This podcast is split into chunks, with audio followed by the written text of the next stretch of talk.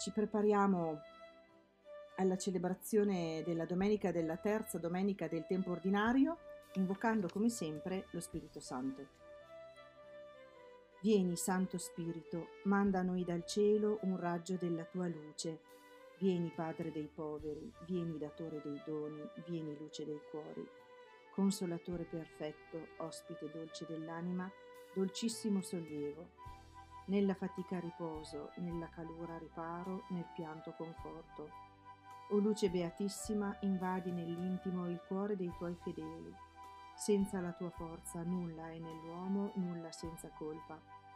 Lava ciò che è sordido, bagna ciò che è arido, sana ciò che sanguina. Piega ciò che è rigido, scalda ciò che è gelido, drizza ciò che è sviato. Dona ai tuoi fedeli che solo in te confidano i tuoi santi doni. Dona virtù e premio, dona morte santa, dona gioia eterna. Amen. dal libro del profeta Giona. Fu rivolta a Giona una seconda volta questa parola del Signore. Alzati, va a Ninive, la grande città, e annunzia loro quanto ti dirò. Giona si alzò e andò a Ninive, secondo la parola del Signore. Ninive era una città molto grande, di tre giornate di cammino Giona cominciò a percorrere la città per un giorno di cammino e predicava. Ancora 40 giorni e Ninive sarà distrutta. I cittadini di Ninive credettero a Dio e bandirono un digiuno. Vestirono il sacco dal più grande al più piccolo. Dio vide le loro opere, che cioè si erano convertiti dalla loro condotta malvagia, e Dio si impietosì riguardo al male che aveva minacciato di fare loro e non lo fece. Fammi conoscere, Signore, le tue vie, insegnami i tuoi sentieri, guidami nella tua fedeltà e istruiscimi, perché sei tu il Dio della mia salvezza. Ricordati, Signore, della tua misericordia e del tuo amore che è da sempre. Ricordati di me nella tua misericordia, per la tua bontà, Signore buono e retto è il Signore, indica ai peccatori la via giusta, guida i poveri secondo giustizia, insegna ai poveri la sua via. Fede, vuoi leggere la seconda lettura? Sì, la seconda lettura, sì. Vai. Dalla prima lettera di San Paolo, apostolo ai Corinzi. Questo vi dico, fratelli, il tempo si è fatto breve D'ora innanzi quelli che hanno moglie vivono come se non l'avessero, quelli che piangono come se non piangessero, quelli che gioiscono come se non gioissero, quelli che comprano come se non possedessero, quelli che usano i beni del mondo come se non li usassero pienamente. Passa infatti la figura di questo mondo. Vangelo secondo Marco. Dopo che Giovanni fu arrestato, Gesù andò nella Galilea proclamando il Vangelo di Dio e diceva, il tempo è compiuto e il regno di Dio è vicino, convertitevi e credete nel Vangelo. Passando lungo il mare di Galilea vide Simone e Andrea, fratello di Simone, mentre gettavano le reti in mare. Erano infatti pescatori. Gesù disse loro, venite dietro a me e vi farò diventare pescatori di uomini e subito lasciarono le reti e lo seguirono. Andando un poco oltre, vide Giacomo, figlio di Zebedeo, e Giovanni, suo fratello, mentre anch'essi nella barca riparavano le reti, e subito li chiamò. Ed essi lasciarono il loro padre Zebedeo nella barca con i garzoni e andarono dietro a lui. Questa liturgia ci ribadisce esattamente quello che ci ha già annunciato anche domenica scorsa si parte con il profeta Giona e qui c'è un pezzettino in più dove eh, Giona viene mandato a Ninive dal Signore per eh, proclamare la, la, distruzione da parte del Signore perché il Signore ha visto il loro grande peccato, quindi è arrabbiato con i Niniviti e quindi adesso vuol pareggiare i conti perché hanno commesso grandi peccati e se non si convertiranno lui distruggerà tutto. Questo intervento da parte del Signore non è un Dio che ti manda le disgrazie e gode nel distruggere il suo popolo, ma è un po' quando a noi viene nervoso con i nostri figli. Sa venle a dag, tanti, se vengo lì ti picchio, te ne do tante, ti, ti, ti ho fatto e ti disfo, no? Noi queste cose quando ci si chiudono le vene le diciamo ai nostri figli. E è la stessa cosa. Un signore rattristato nel vedere tutto il male che il suo popolo fa. E manda John a dirglielo. Dunque, se non vi convertirete, vi capiterà questo, questo e quest'altro. Ma la città di Ninive, quando sente quello che il Signore vuole fare, si converte.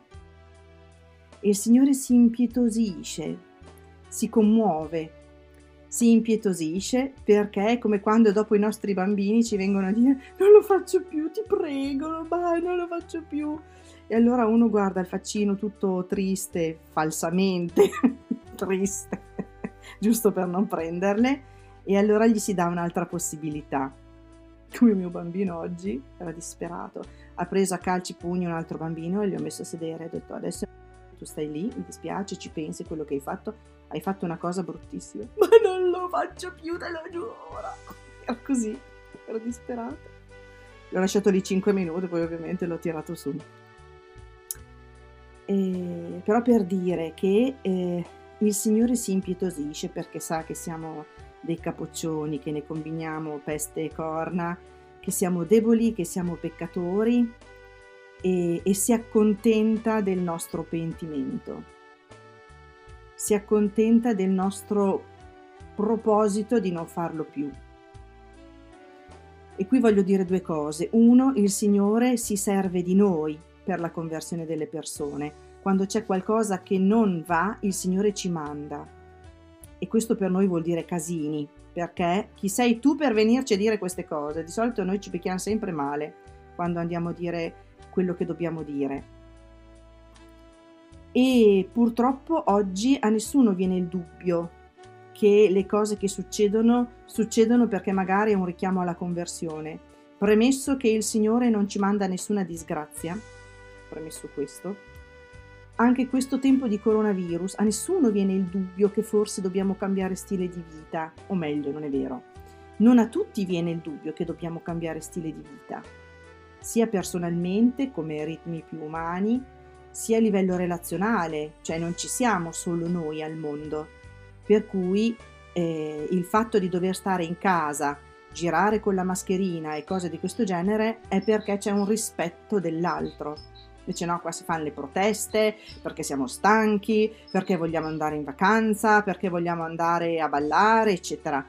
E uno proprio se ne frega altamente di, della sorte degli altri, quindi non c'è un senso di comune convivenza e a nessuno viene il dubbio che forse questa situazione ci mette nelle condizioni di, eh, di capire che cosa sia giusto fare, se tutto quello che abbiamo fatto fino adesso è giusto, è buono. Quindi quelli di Ninive ci battono 10 a 0 perché Ninive davanti alla predicazione di Giona ci sono convertiti subito. Penso che Oggi come oggi neanche se vedessimo Gesù Cristo in carne e ossa ci verrebbe il dubbio di convertirci, anzi, magari troveremmo il modo di beffeggiarlo, di, di dirgliene su peste corna dicendo che non è vero, i negazionisti perfino della visione di Gesù, secondo me salterebbero fuori anche quelli. Quindi il Signore ci chiama anche in vista di una missione per il popolo. Mai, la nostra non è mai una vocazione eh, per noi stessi basta. La nostra vocazione ha sempre una finalità sulla collettività, che è poi così anche umanamente, cioè il mio agire eh, si ripercuote o in bene o in male sulla collettività. Se io lavoro bene, la collettività avrà una brava maestra che educa bene dei bambini e quei bambini saranno dei bravi bambini che intraprenderanno il percorso della primaria, poi la secondaria, eccetera, e avranno un certo eh, risultato, a, a, prescindere anche dalle condizioni di famiglia, però se tu imposti bene i bambini, gli apri la strada per quello che sarà il loro futuro. Quindi anche il nostro lavoro ha una ripercussione sulla collettività, oltre che una missione. Quindi questa è la prima cosa. E poi c'è esattamente quello che ci dicevamo la volta scorsa, che Gesù ha un fascino allucinante, che è un figo incredibile. Qui nel Vangelo è proprio detto che Gesù passa e vede, noi a volte passiamo e guardiamo senza vedere, mentre invece Gesù ha questi occhi che vedono tutto e sono gli occhi tipici di chi ama. Quando uno ama, soprattutto nella fase dell'innamoramento dove ci sono le farfalle allo stomaco, dove tutto è bello, non ti scappa niente dell'altra persona, perché noti tutte le cose soprattutto vedi il bello e basta perché nella fase dell'innamoramento i difetti non li vedi. Ecco, Gesù passa da innamorato, quindi vede tutti e vede tutto. E quando Gesù chiama, dice venite dietro di me, perché io sono la via. Quindi voi venite dietro, camminate dietro di me, vi farò diventare pescatori di uomini. Chissà cosa hanno capito, perché questi tiravano su del pesce dal lago uno che ti viene a dire peschiamo gli uomini, cosa facciamo? Andiamo in giro con una rete, chissà cosa hanno capito. Probabilmente niente. Però la cosa che hanno capito è che Gesù era il top. E subito lasciarono le reti e lo seguirono. Subito. Quindi molla lì la barca, molla lì i pesci, molla lì le reti.